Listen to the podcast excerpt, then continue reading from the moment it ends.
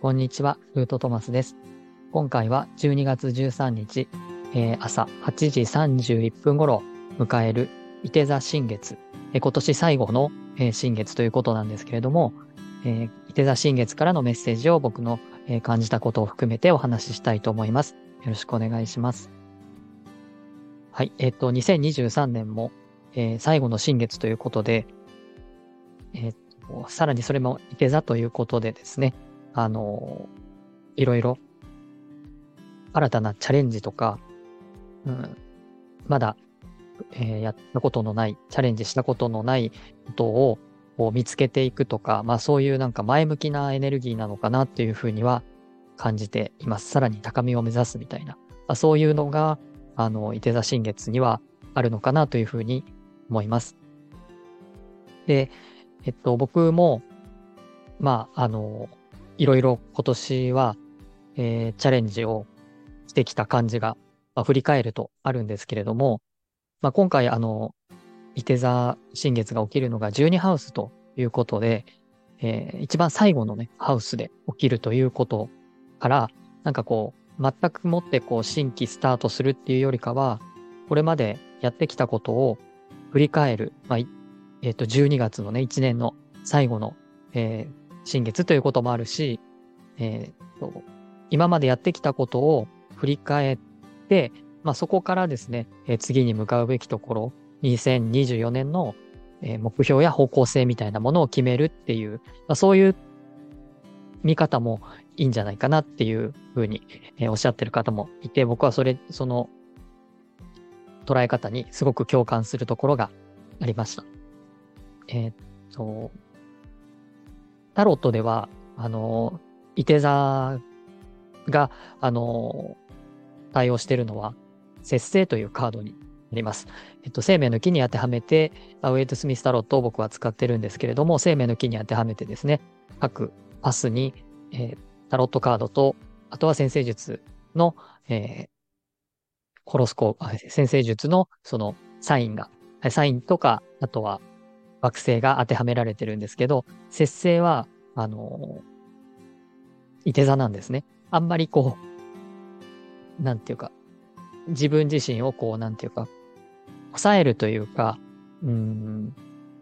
整えるっていう感じの節制と、いて座っていうのがあんまり結びつかない感じもあるんですけれども、まあ、いて座はその馬と、えー、人間の合体しているものっていう、そういう絶妙なバランスを持ってる。でそしてそこから、えー、っと、何か目標に向けてこう矢を、え、いるみたいな、そういう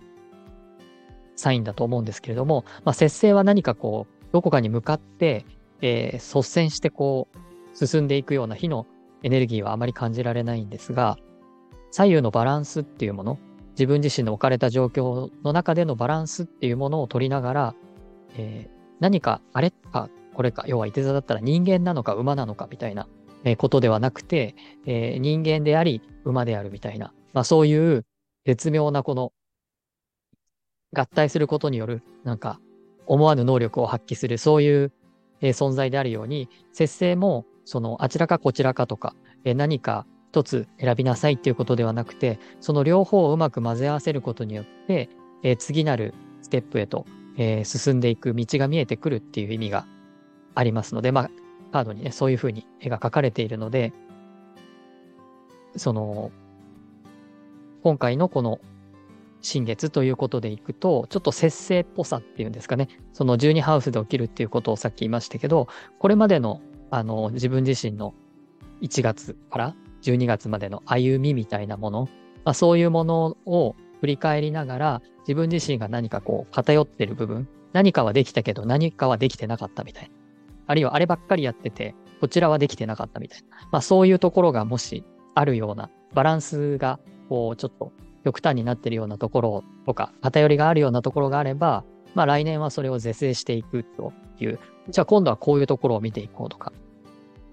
こういうところを力入れていこうとか、まあそういうふうにして、えー、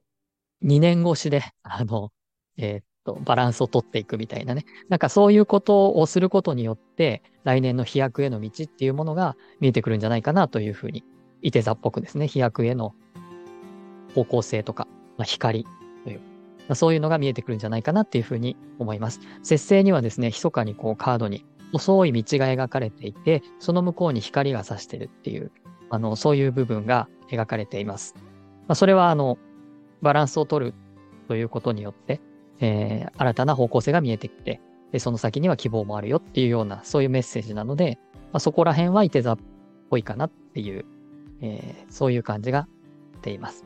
なので、えー、今回はその振り返りながら全体の自分自身のあり方にバランスを取りながら、えー、進んでいく方向性をゆっくり考えてみるみたいな、そういう、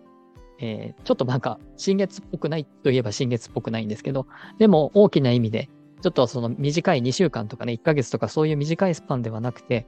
えー、長いスパンで、え見てみるっていうのは一ついいのかなと思います。あともう一つはですね、ちょっとあの僕が印象的だったのは、